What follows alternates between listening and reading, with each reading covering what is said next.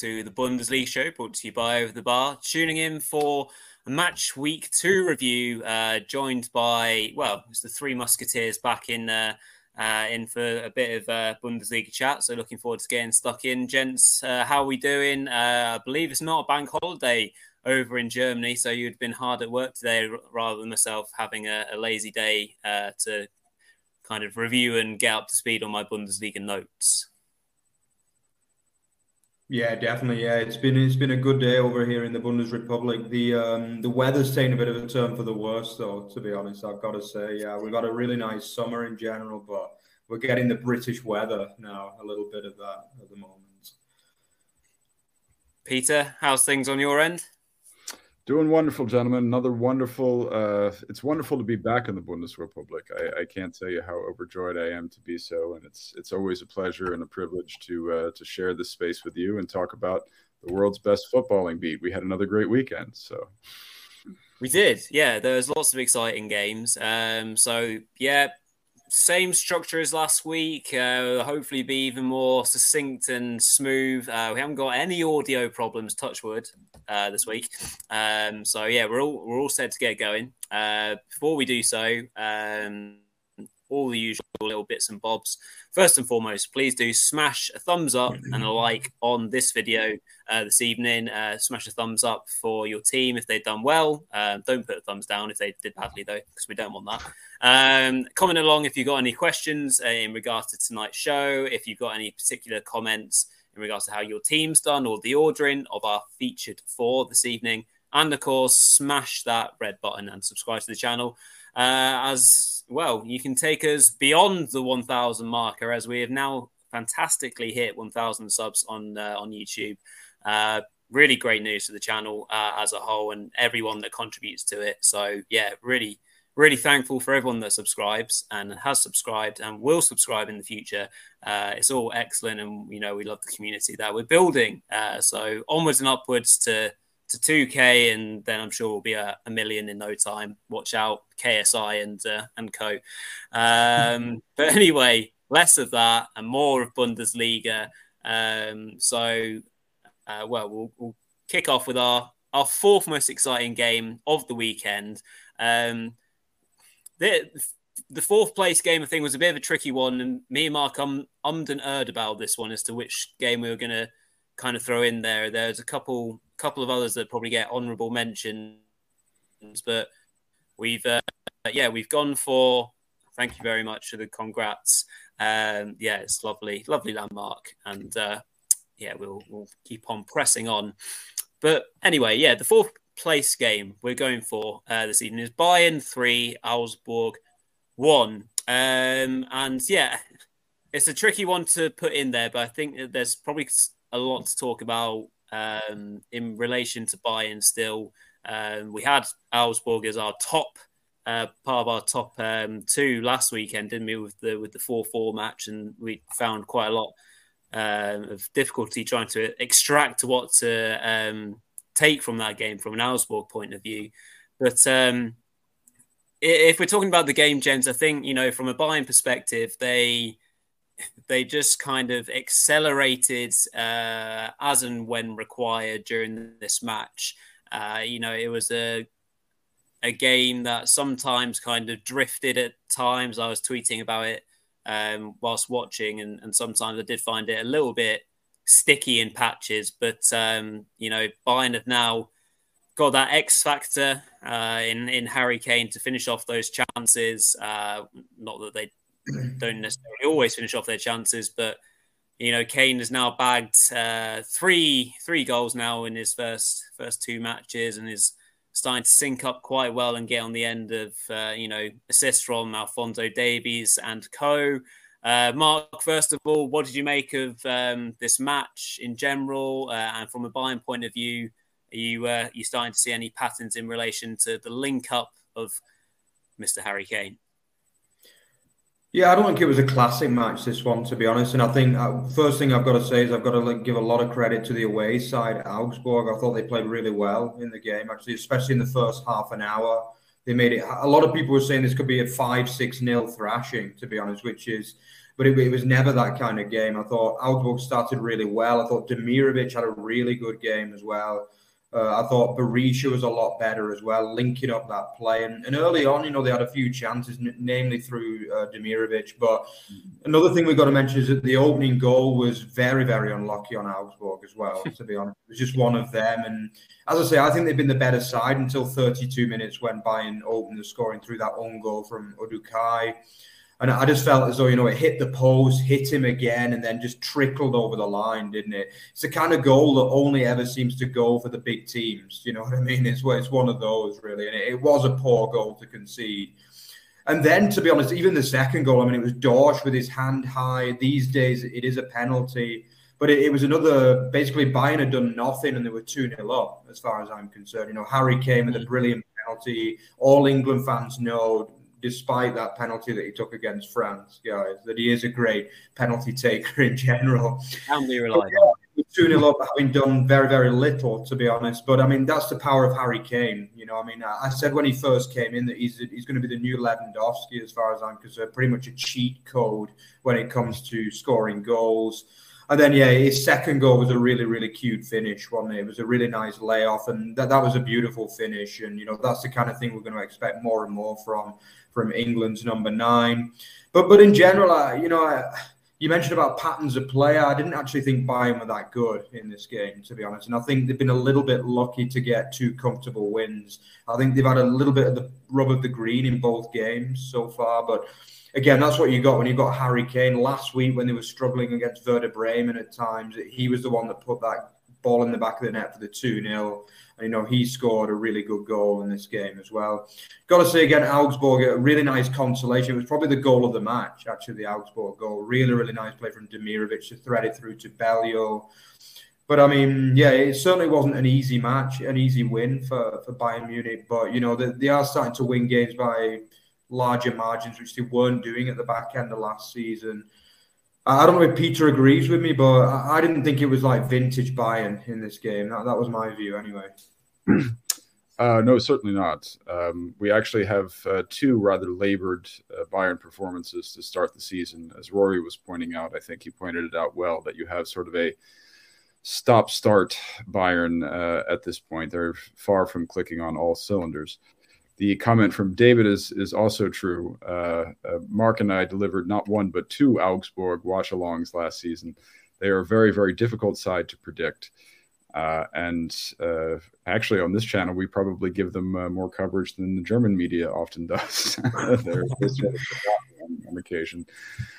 Um, you know, uh, the the discussion as pertains to Bayern right now is what are they going to do? Uh, in Germany, the, uh, the the phrase "holding six is everywhere. That is what Thomas Tuchel wants, and is he going to get it? Is he going to get one more player before this transfer window closes, or is he going to perhaps get two? Um, the midfield pairing of Joshua Kimmich and Leon Goretzka, the two German national team midfielders, which we were discussing last week, uh, it's my impression that these two once best friends and close mates uh, have simply their games have evolved beyond one another, and it almost seems as if they do not wish to play together anymore. Um, you know, you think back to just before COVID lockdown when the two of them started that We Kick Corona charity. That was the peak, the height of their friendship. And what happened after COVID lockdown? Well, Goretzka came back sporting 10 more pounds of muscle. He wants to be a box to box midfielder who, who, you know, rushes in there and, and scores more goals. Kimmich wants to score more goals. He doesn't want to be compared to Philipp Lahm in any sort of respect. So Tuchel wants his holding six he talks about it in press conferences and uses the English phrase. Will he get it? There are transfer rumors galore. Uh, the only reliable one that I'm thinking of right now is is Leicester City's Wilfred Ndidi. Uh, it's possible they may be able to secure him on loan. Uh, but we have a transfer window that's going to close in six days times uh, or uh, five days time and they need an additional midfielder. Um, they absolutely, they yeah. Oh, uh, and a keeper, as pointed out, I Peretz is the uh, is the third choice yeah. keeper uh, that they brought in, the Israeli. Um, mm-hmm. Uh, Reich will should be able to hold down the fort until until Neuer comes back. Uh, we'll get to Alexander Nübel in a moment, I'm sure. Possibly, yeah. Um, but yeah, no, it, it is all very interesting. Uh, one really interesting point I found in the second half was um, Konrad Laimer's um, cameo at right back uh, because of the, the um, ongoing saga with Benjamin Pavard, which I presume will be settled relatively soon. I think there are positive discussions about him uh, moving over to Inter Milan. As you say, there are lots, um, lots of uh, players being linked with Bayern in regards to the number six role. Um, hilariously, um, Scotty McTominay has also been linked uh, with, with Bayern. Uh, I'm not no, no, I don't think so. yeah, and you know, friend friend of the show, Derek, you know, Derek Gray did pick up on this, and he said, you know, well, we've already got a top international from England. Why can't we have one from Scotland? So he's a he's a fan, and you know, why wouldn't he be being a being a proud Scotsman? So uh, you know, it'd be so very interesting to see if they did do that. But I mean, such a deal that sees McTominay go to Bayern on loan and and United to take Gravenberch on loan would would be pure mythology in hmm. in my eyes. I mean, what a deal that would be for United. But anyway, um, there's lots of work for Bayern to do. As as we say, I think Augsburg definitely held their hands up, and as, as Mark very correctly pointed out, with the own goal and the handball, I mean, I've no idea what Dorsch is doing on, on the edge of his area. He's got absolutely zero argument putting his arm up like that um, in a completely unnatural position as the game stands uh, where it is now with VAR. Um, he only would have got away with it if he had just got outside the box, but he was inside. Um, and that's, yeah, that was that. Uh, it was a good third goal for Bayern. Nice build up play. And as you say, Mark, it was a good Augsburg goal as well. But anyway, uh, yeah, we'll move on to to game three. And uh, yeah, so oh yeah, well we might as well move on to game two now. Actually, um, yeah. um, tell you what, I enjoyed this game for 55 minutes or 52 minutes or whatever it was. Um, I'll kind of, I'll gladly pass it on to you, you two chaps in a second. Um, but it's a hard thing to kind of out based on the scoreline. But you know, there, there's positivity to take from Stuttgart's point of view. And uh, yeah, Leipzig didn't play well in the first half, and Stuttgart played a solid game, um, waited their chances. But Guirassy could have had a hat trick in that first half. Um, he scored the, you know, from the mistake in the end where Raum gives the ball away, and and you know Stuttgart are actually pressing quite high up on the times where they did choose to press, um, and they were picky about doing that, and they let Bayern have uh, let Leipzig have the ball when when they were comfortable and got into shape.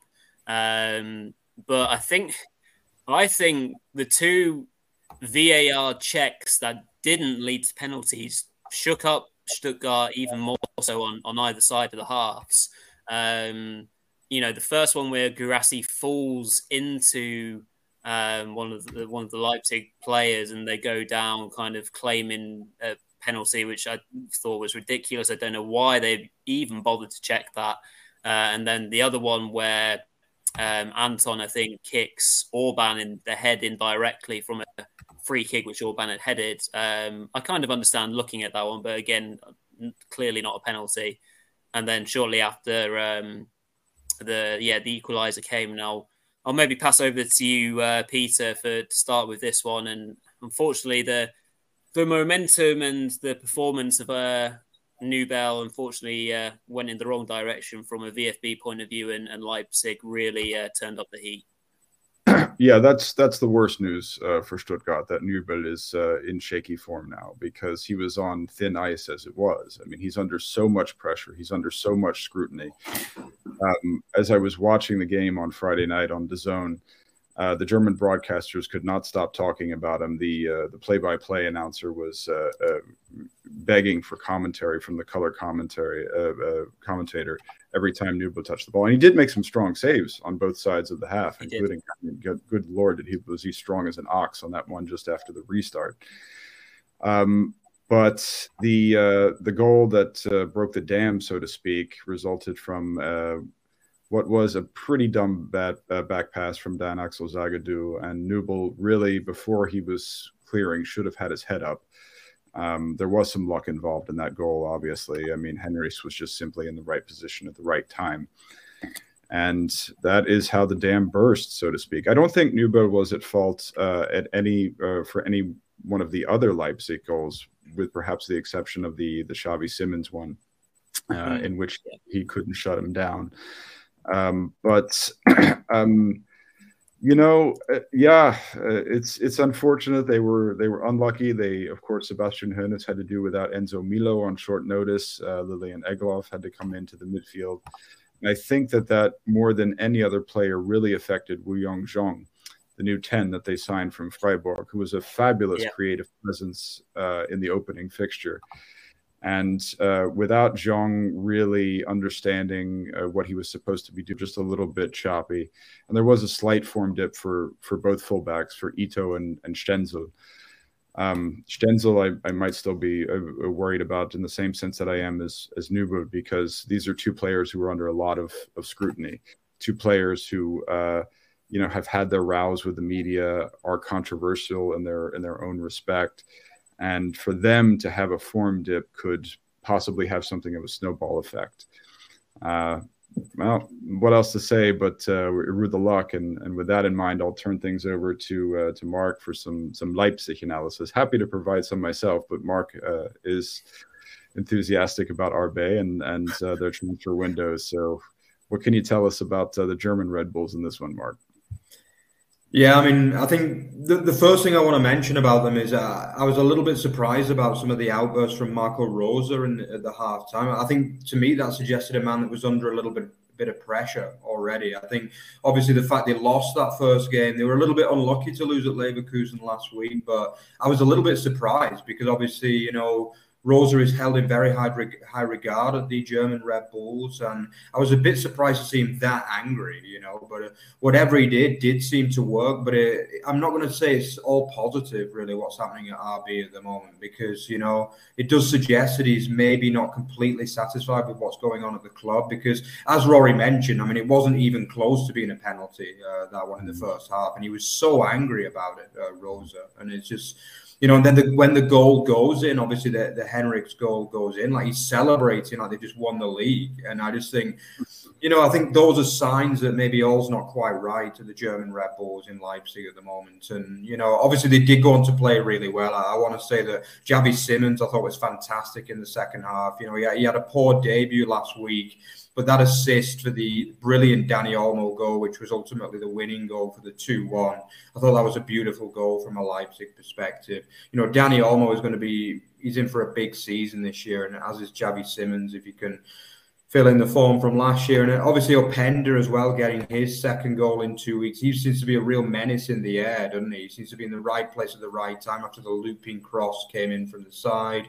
And then by that point, it was game over, really. But yeah, I think there's a lot to be positive for for Leipzig still, but it's just I'm a little bit worried about David Raum at times too. I, I just don't think his form has been. He's disappointed me since he joined Leipzig. I'm going to be honest. I think when I saw him at Fürth and then at Hoffenheim, I thought he looked, looked like a real quality player. But I'm starting to doubt him a little bit at left back. Maybe they might need an upgrade on him if they want to really kind of achieve the big things. Um, yeah, but but aside from that, I mean, the Camp. Glad to see Kampl coming back into the team again today. He is a player that, for me, has always been really good in that side. You know, he played well in the the kind of um, with alongside Schlager as well, who came back into the side for Seiwald. So yeah, there's obviously that that squad is just completely packed with quality. I think that's another thing that stood out from this game. I mean, just look at that bench that they had in this game. You know, Baumgartner coming off the bench, Timo Werner, Šeško, uh, Emil Forsberg, who's been there for years as well, you know, and little bit surprising to see Poulsen start the game, but also nice in some ways. I think, you know, he, he had a decent game in the second half too. But yeah, I mean, my only worry for Leipzig at the minute is the fact that, you know, I don't understand what that whole role. I don't know if you guys agree with me. Maybe you just think it was a bit of bad temperament in the moment. But to me, it kind of suggested a little bit more that maybe all's not quite right uh, in Leipzig at the moment. I mean, you, you go first, Peter, and I'll come in on this to finish it off. Well, I mean, they had him rattled. Uh, they they quite clearly did. Um, I think that uh, you know uh, Rose is is known for for blowing his lid. Uh, uh, that's absolutely the case. I, I, think, though, I mean, the thing is, is that you you mentioned that Rose made the absolute uh, two right tactical decisions here in starting uh, Kevin Kampl alongside uh, Xaver Schlager in midfield. You know, the problem that midfield partnership between Schlager and Seiwald just was not working. Mm-hmm. And Seiwald is, I might, eh, what is he, 22? He looks like he could be 17. He's he, he shouldn't be the starting uh, uh, six for this team and um, he uh, giving Poulsen the start was huge. I think Poulsen played an, an incredible game. He's a club man, the Super Dane as they call him. He's been with them ever since they've been in the third division. I don't think he's moving to Dortmund, unfortunately. After uh, I don't think anybody wants to move to Dortmund and, and sign a one-year deal after what happened with Anthony Modeste uh, uh, last year. so I, I, think that you know uh, those were the two right personnel calls, and um, there were uh, I, I, did some match reporting on this for Bulinews and uh, a lot of post match reaction. Basically, uh, Willi Orban, uh, who is wearing the captain's armband, uh, Benny Henrichs, and David, uh, David Raum all got together in the cabin at halftime and said, "We're going to win this game." You know, Raum, he's actually had a very, very good training camp, and he did make that error, that passing error that led to Guirassy's goal. So he's he's he seems to be hit or miss, but um, you know, he's uh, he's had he's improved a little bit like you know Benedikt Höwedes style. Uh, seems to maybe have similar hair loss problems over the summer as well, but but he's uh, I think you know he's a fighter and he wants that that left back role from from Robin uh, uh, Gosens, which we'll, we're going to get to him. Uh, but I, I think that uh, you know Rose he's a fiery coach. This is a fiery squad. You know what German football purists think about Leipzig, of course. But I mean, they, they are an excellent team and they have a real sense of leadership, I think, in the locker room as well. And they have a coach who, I mean, he just runs this 4 2 2 2 system and, and plugs in the right things. So, I mean, they should absolutely still be considered title contenders at this point, I would say. Yeah. I mean, picking up on the Poulsen thing, um, watching the game myself, and yeah, maybe it's a biased view, but I, I honestly thought that I was quite happy with him starting ahead of Šeško or, or Werner from a you know from a pace point of view. I thought Zagadou did well in the air against him mm-hmm. um, for most of the game, and I think Poulsen came more into the game as it went on. But I think he was fairly well handled to start with, uh, personally speaking. But mm-hmm. um, obviously, you know, he, he was linked to a lot of good things that Leipzig did overall. Um, and, he, and he played with then, yeah, and he um, uh, and then one one other thing I wanted to pick up, and again, you know, you can call me biased if you want, but I, I thought the behaviour of pretty much the entire Leipzig team was rubbish. Constant moaning with the ref, um, you know, obviously asking for those two penalties either side of the half. Um, you know, even when they're two one, three one up, just constant flapping about, um, and you know it, it, was also rattling the VFB players. I think noticeably because of their constant moaning. It was getting on my um, nerves as well, for a better word. So yeah, I didn't particularly like that. We'll, we'll, kind of I'll be monitoring that as the season goes on in, in terms of their behaviour on the pitch. Um, and obviously interesting to see maybe it's reflected from head coach as well. Uh, anyway, uh, we shall move on nice and swiftly because we've been yeah um, aching over for that, and I'd quite like to now leave that in uh, in the back view mirror. We, we can move on uh, and hopefully to better score lines and times for, for VFB. Uh, second best match of the weekend. Uh, we have got um, our first appearance in our featured four um, for for new boys or one of the new boys, Darmstadt. Um, unfortunately, came a cropper to 10 man Union Berlin, the ever improving, the ever impressing uh, Union Berlin. Um, obviously, this you know the game started off in ideal sense for, for the away side chaps with uh, yeah Gosens making his first full Bundesliga debut at uh, age 29 um, and settled in very nicely. A bit of head tennis from Darmstadt, weren't able to clear the ball very well. Um, and maybe it's a trend that we'll come on to later on as we pick up on this match, maybe more from a set piece point of view, especially.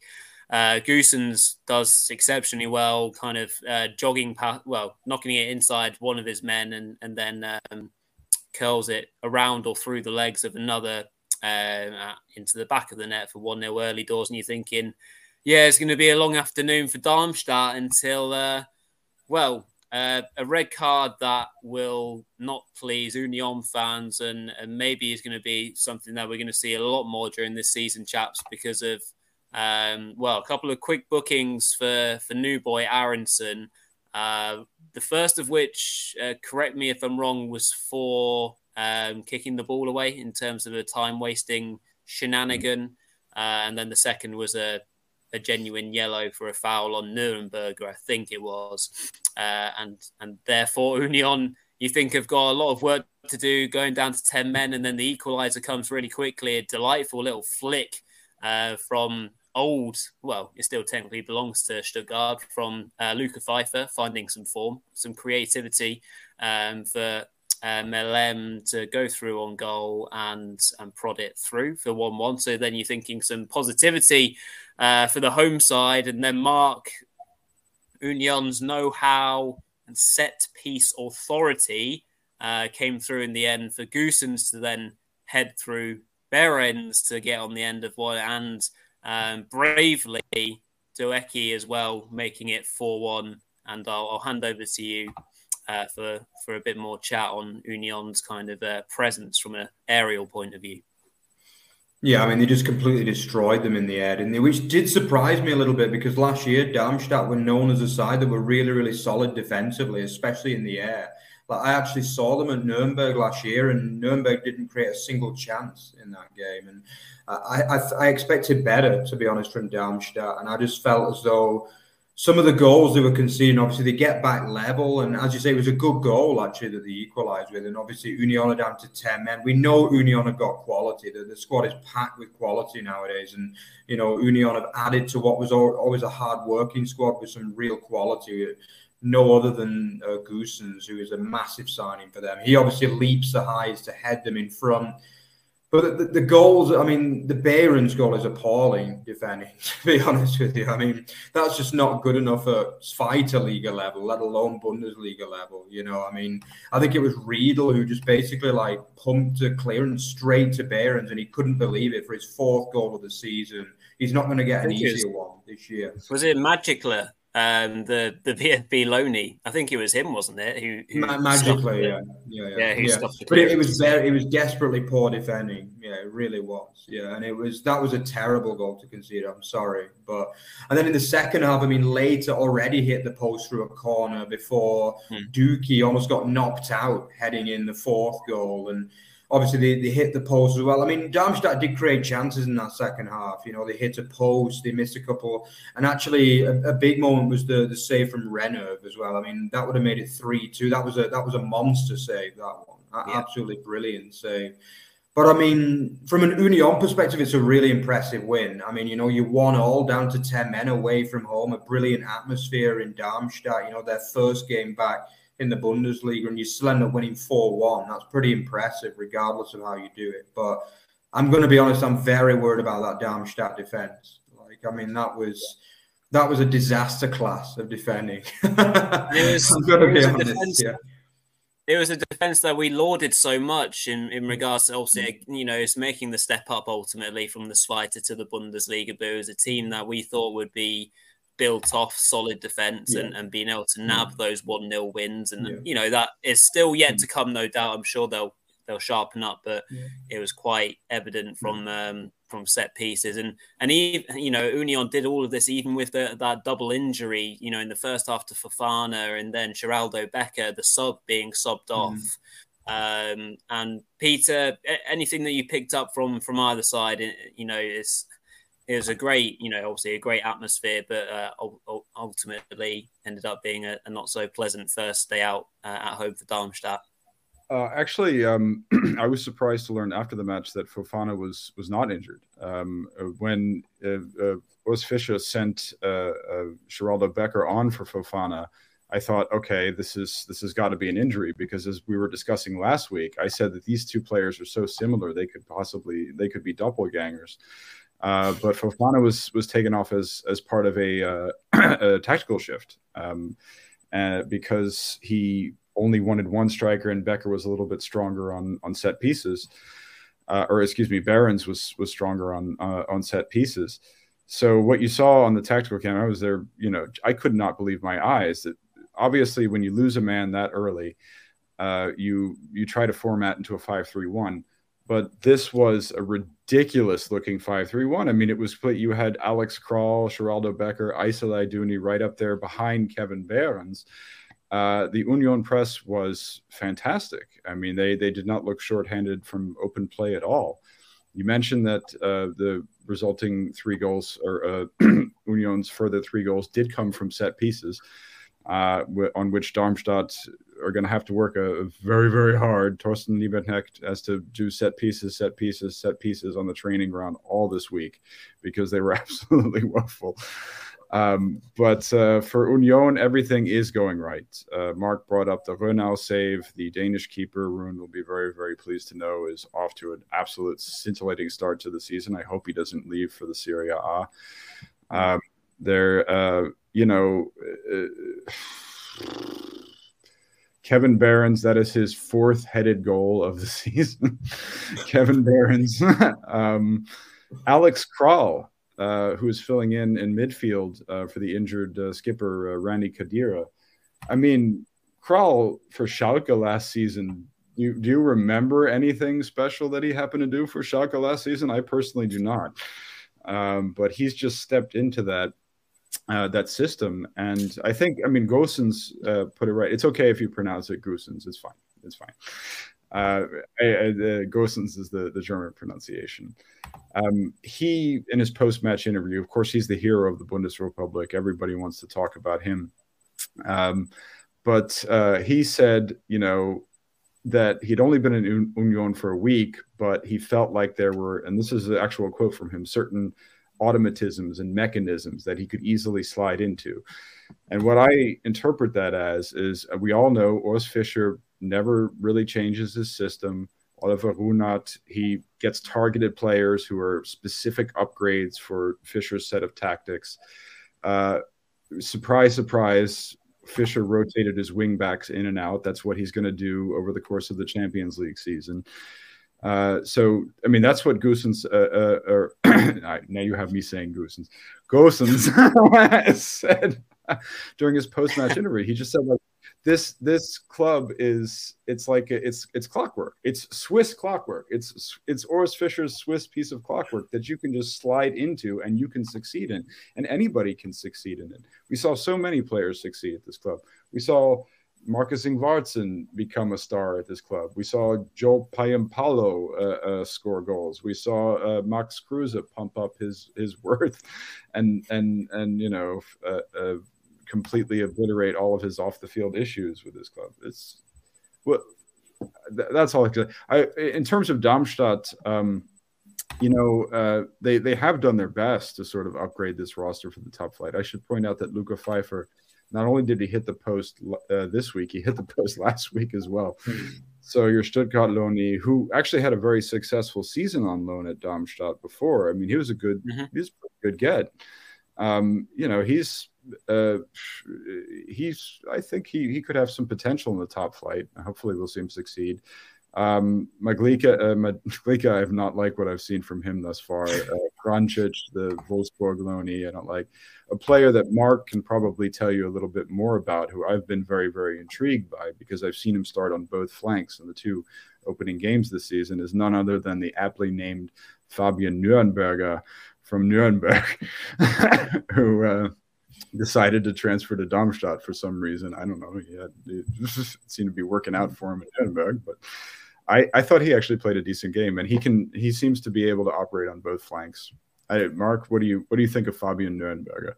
Yeah, he was a club hero in Nuremberg. Obviously, the fact that he's, he's, a namesake, but he's actually a Nuremberger from Hamburg. That's the only problem. Ah. Like that, that would have been the perfect kind of uh, thing if he was yeah. a Nuremberger that played for Nuremberg and he was from Nuremberg, but he wasn't. Unfortunately, he was from Hamburg. But yeah, I mean, he is a very versatile player. You can see him on both sides, and he was a fan's favorite. He was probably our best player for the last two, three seasons to be honest. But a lot of people were a little bit shocked to see him leave for Darmstadt because obviously, I mean, it is one season in the Bundesliga, but I mean, yeah, I think most people thought he would stay for another year at Nuremberg because it, it is a bigger club than Darmstadt at the end of the day. And I would imagine salary wise, he's not getting that much more at Darmstadt. But obviously, he fancied a year in the Bundesliga, and you can't blame him really. But yeah, I've been quite impressed with what I've seen from him so far in a Darmstadt shirt, but it's going to be hard for them this season. And as you mentioned, I mean, Pfeiffer uh, has done okay in the first two games, but he doesn't really, you know, I'm sure Rory would admit after his days at Stuttgart. He doesn't come with that much of a track record in the Bundesliga. But I mean, maybe as a, as a starting number nine, then he can do a little bit more. I've not seen that much from Manu so far. I mean, Mehlem had a good finish in the game, but I, I, just don't uh, see enough in that roster so far. The problem is, is that what me and Rory expected when we did the preview was that they're going to be really, really solid defensively, you know, especially at home. But we saw the complete opposite. As you mentioned, Peter, I mean, on set plays, I'm not sure I've seen a worse Bundesliga performance from set plays than they put in in that game. I know they lost yeah. the best defender to Augsburg as well, who, by the way, hasn't been. I think he's injured. He's not been playing for Augsburg so well, far. And, their best striker as well. Yeah, they did. Yeah, they lost Tietz as well. Yeah, they lost. Uh, yeah. So I mean, it's tough. You know what I mean? It is tough, it but. Is yeah, as you mentioned, they've got to do a bit more work on the training ground, and they've got to improve within the net. They've probably got another two months to try and find the feet, and then if they don't start getting results, then we're going to see them like Greuther Fürth when it was too late by the time they started to improve, basically. Yeah, exactly. Um, plenty of room for improvement, but I'm sure we will see it. Look, they, they were better, you know, in, in their first game against Frankfurt. Uh, obviously, you know, the hmm. derby and, and, emotions that go with that, I suppose. But, you know, they're only undone by a, a good bit of movement by Kolo Muani ultimate, hmm. ultimately in the end. Um, anyway, first game, pick of the week. Uh, we have Heidenheim 2, Hoffenheim 3. Uh, we thought the Bundesliga newcomers were going to have their first ever Bundesliga win when they were 2 0 up with, uh, well, what? Uh, the first the first Hoffenheim goal comes on 72 or 77 minutes, uh, one of the two. Uh, either way yeah. around, not much time left. Uh, and ultimately, the comeback is made. Um, but history is made for Heidenheim, their first goals in the Bundesliga. Um, and it did come for the same player, although Beste did have to wait a little bit longer after Heidenheim were awarded a penalty. Uh, obviously, much to the delight of the home the home crowd. Uh, but Baumann, very solid Bundesliga goalkeeper, makes the save to his right, uh, and you know keeps keeps Beste out. Um, later on in in the half, uh, good bit of play by the fullback. I think it was Traore. Uh, gets down the right hand side uh, and is fouled uh, by uh, one of the Hoffenheim new boys, Bülter, uh, and uh, at first they thought it was another penalty, but after again a VAR check, it, it ends up being a free kick on the edge of the area. Not not the most promising angle to work with either. And Beste steps up um, quite happily and whips it in to uh, well into the back post and in off the back post through the crowd with great pace, amazing strike uh, to send you know the home crowd into absolute raptures uh, you know, absolutely bouncing the stadium was. You know, they they held held through the half and you know did re- a really good job. Uh, and then set piece then enables them to go 2 0 up with Fry Freiringer. Um, uh, you know, simple close range header, not very good marking from Hoffenheim, and uh, very close, powerful header, and nothing that Baumann can do from there. 2 0, and again, stadium is bouncing, the atmosphere is rocking. Um, but then, Peter, the Hoffenheim comeback and the nerves. I mean, the, the first goal comes from a recycled set piece as well, doesn't it? And and Beier just kind of ghosts in to, to volley very centrally, and it, it might that sometimes happens after you know first first phase of a set piece happens. You know who your your man is, but then it kind of goes all the way over. It's recycled, and then there might have just been a bit of confusion, and, and from there on in, it it was yeah, it was hard work, and, and Hoffenheim just used that momentum to to go all the way through them. Indeed, um, we were joking a little bit before we went on air that this might have been the best match uh, in Germany that nobody saw between Heidenheim and Hoffenheim. Um, and it was a fascinating match on a tactical level as well. Um, another thing that I was talking about before on air is the the squad balance there in Hoffenheim. They have seven central defenders, uh, and so what Pellegrino Matarazzo, his uh, debut tactical constellation, actually uh, featured uh, Marius Bülter as sort of a left wing back. Um, and and Bülter is off to a terrible start because of hmm. this positioning. Uh, you know, you recall that we were singing his praises many times, particularly in his late form surge for Schalke last season. And he's off to a terrible start because he has to fill in at, uh, at left wing back here. He put Grisha Prömel back there with Florian Grillitsch in a sort of a protective uh, double six setup. It did not work at all. Prömel should be further up the field. Weghorst, Kramaric, and Bebou were were scrunched close together. Kader Jarbak was trying to work some sort of a split stagger with both. It was all a mess. Um, and if you contrast that with Heidenheim's, Heidenheim tactics are actually kind of interesting as well because, uh, to my knowledge, I think he's running uh, four of his five strikers, Frank Schmidt strike, or four of Frank Schmidt's five attackers are strikers. You got Kleindienst, uh, Pieringer from Schalke, uh, Dinkçi from from Bremen, uh, Beste, whom I remember from from Bremen uh, a little while. He was, uh, I, I I think he works as a winger in the or he worked the, as a winger in the uh, in the in the second Bundesliga. And Thomalla doesn't work as a natural striker anymore either. So it could be that I'm. These are players that I remember from from way way back. But um, you know, it's it's a very forward thinking constellation that Frank Schmidt has and uh, they were able to to knock a couple of goals out of this disorganized Hoffenheim rabble. Uh, but unfortunately, if you have that many forward players, they're going to tire out. Uh, and Matarazzo made the right tactical substitutions. The the real hero of this match, of course, was Maximilian Beier, who just returned to Hoffenheim from a two year uh, two year loan stint with Hanover he created uh, two chances before actually, uh, you know, and before getting a goal and, and scoring an assist uh, there. Yeah. What can we? What else can I say about that? I mean, it was it was an interesting match on a tactical level. It's a shame that, and it was a fun match uh, in in how it uh, wrapped up. Uh, just a, an absolute glorious finish. I think you you put it very well in, in describing that.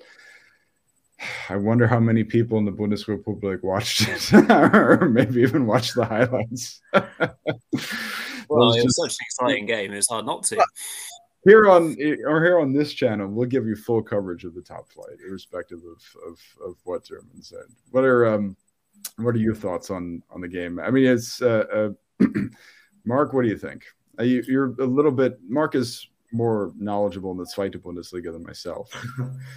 yeah, I mean, Beste as a player, I think we're going to be able to look forward to him this season. I thought he played really well. He actually got 12 goals and 13 assists last year from the wing uh, for Heidenheim. And I mean, the year before he was playing for Regensburg and he, he, was equally as good as well. And then he got the the big move to Heidenheim and uh, he did really really well. And I just thought he was brilliant. I really enjoyed watching him in this game. I mean, he missed the penalty, but he showed a lot of courage to get back and you know, score that brilliant free kick. It was an opportunist effort, you know, and most people would have tried to cross the ball into the area. And that showed the skill the guy's got. He's famous for being a set play master, really.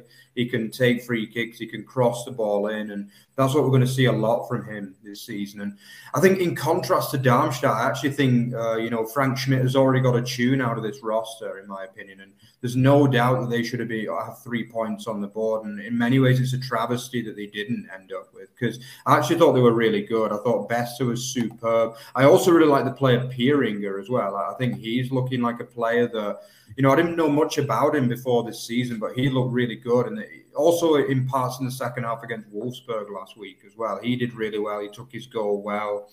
You know, Kleindienst as well, Mr. Little Service or Small Service. He's going to be an interesting player as well this season. And, you know, it's uh, he's not started amazingly well, but he's obviously the talisman for this team. But I, I think there's a chance he could stay up from what I've seen so far. But the problem is, is that you've got to be seeing that kind of game out. I mean, the way they fell apart after the two-one was pretty poor, in truth. You know, and I'm I'm not fully convinced by this goalkeeper Müller. Like, it seems to be he, he, had a good season last year, but I thought he was a little bit poor at times. In you know after the one, even on the first goal, could he have done a bit better there? Could he have done a bit better on the second goal after it comes off the post? I mean, it's a little bit unlucky, but you know, you've got to be in big moments. You've got to do something really there. And then obviously the retaking penalty by Kramaric, he showed his quality to tuck that away. You know, after being, in my opinion, pretty harshly pulled back for a retake.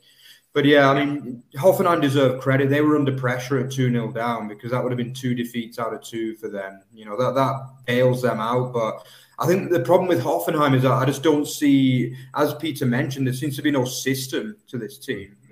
I mean, Bülter has effectively come in to replace potentially even uh, Baumgartner. I mean, it's just not, in my view, that's uh, four number nines they had on the, had on the pitch to start that game. I mean, Kramaric um, Weghorst, Bülter, and Bebou as well. They're all number nines, really, those players. And, you know, and even Grillitsch. I mean, Grillitsch, I used to rate him in his first stint in, in Hoffenheim, but he seems to be a player very much on the way down to me. Him, I think, from what I heard from other people, he had an absolute disaster year at Ajax, and Ajax were pretty much begging him to leave the club, really, by the end.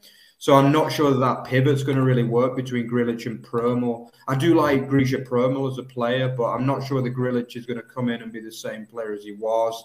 And as we mentioned before, they've got a whole squad of centre backs as well. And it, I don't know, like I just don't, I don't like the look of this Hoffenheim team at all, if I'm being honest. And to be honest, that that late comeback has bailed them out big time to be honest, really, because they, have not had a good year of transfer business. And I think they're going to be down in the bottom half this year. That's my view, anyway.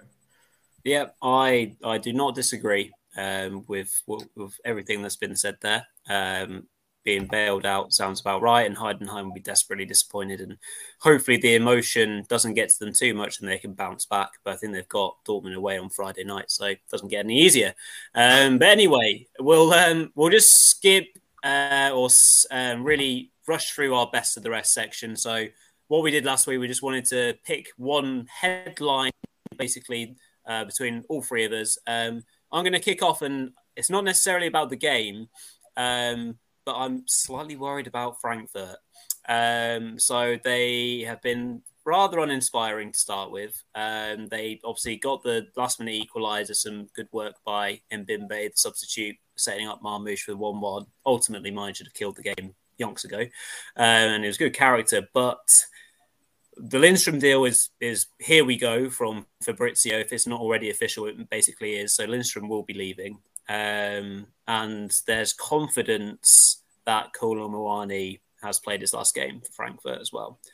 And I worry for them, not in the sense of being relegated, but I worry in the sense of their you know prospects this season if if and when they both go, how they replace them. Um, the PSG um, youngster uh, has been, um, you know, said that he's possibly going to be a replacement, but you know, how well does that go? So yeah, that that's my little snippet. I'm slightly worried about how Frankfurt are going to go. Top Topmöller obviously is you know fresh into the into the the big role, you know, the big daddy seat, so to speak. So yeah, I'm I'm intrigued to see how how well you know the rest of the season goes to them, and you know particularly how well they bounce back if they do indeed lose Kolo Muani on top of Lindstrom. So that's that's my little headline. Uh, Mark, I'll come to you for a little snippet. Yeah, I think for me, I just want to draw attention to Wolfsburg, what they're doing at the moment. I, I actually enjoyed their performance. I thought they played some beautiful football at Köln. I mean, the first half in that game was basically, uh, in my view, a, a masterclass from Schwäbe. You know, he kept them in the game, the yeah. Köln in the game. Obviously, Waldschmidt scored a really nice goal as well to make yeah. it 1 0. He's not everybody's favourite player, Waldschmidt, but he did take that goal very well. Um, yeah, uh, but then I mean the bottle and the quality that uh, Wolfsburg showed to come back, they weren't doing that at times last season. When they conceded the first goal, they were generally losing games and they played really pretty football. You know, Jonas Wind is a player that I've rated for a while, to be honest. I really do like him a lot. He's got four goals from his first two games. I think he's in for a big season this year if he can stay injury free. I know that Wolfsburg are looking for another striker after the injury of uh, Nmecha, but for me, Wind is the man. You know, he, he's the man this year. And Wimmer had a good game despite missing a few chances, but he's a player that, you know, is building on a, a half decent first season last year. And, you know, maybe Niko Kovac is finally starting to get things right at Wolfsburg. Indeed. Watch out for Wolfsburg. And Peter, what's your little snippet from the weekend? Uh, congratulations to Maximilian Philipp for scoring a dramatic late uh, uh, winning goal uh, upon his return to Freiburg against the club he played on loan for last season that didn't want to keep him. Congratulations to Jonas Wind, who has uh, scored all of Wolfsburg's goals this season. Uh, Wind is blowing away the competition in the Bundesliga. And congratulations to uh, I deeply appreciated the Revierderby. Not everybody's favorite match, but uh, it was a highly intense match there between Bochum and Dortmund at the uh, Vonovia Stadion, full of crunching tackles and and uh, just absolute brave football, uh, mostly from Bochum. But uh, Dortmund showed me some things as well that was quite entertaining. Very good, very good. Right, well, we've still got a few minutes left, and uh to much popularity and uh, well calls for it to come back. We're going to finish off with Peter's kiosk club. Um, so Peter's going to run us through some of the headlines from Germany's top um, tabloids. Uh, so he'll he'll run us through it. So he'll talk everyone through it, obviously from a um, so anyone that's not obviously uh, viewing on YouTube and listening to the podcast, he shall verbally spell it all out for everyone. So over to you, Peter. First. Uh, yes, I thank uh, all of the viewers for the comments and the positive feedbacks on this segment. It's it's great to know that there are fa- uh, fellow paper and print junkies out there uh, who support journalism, uh, support good journalism. We're going to start with the tabloid, though. Of course, we're going to start with Sportbild, and uh, Robin Gosens is the story of the day. We're going to take you to Sherwood Forest and give you Robin Good. Um, they've uh, non YouTube viewing audience. Uh, they've done a fabulous job mocking him up with his bow, his quiver, and his uh, Robin Hood Men in Tights hat. So, uh, just well done on the sport Sportbild for that. Uh, the Süddeutsche today also ran with uh, Gosens. He is uh, the chameleon. This was uh, in reference to that post match interview that I was speaking about earlier.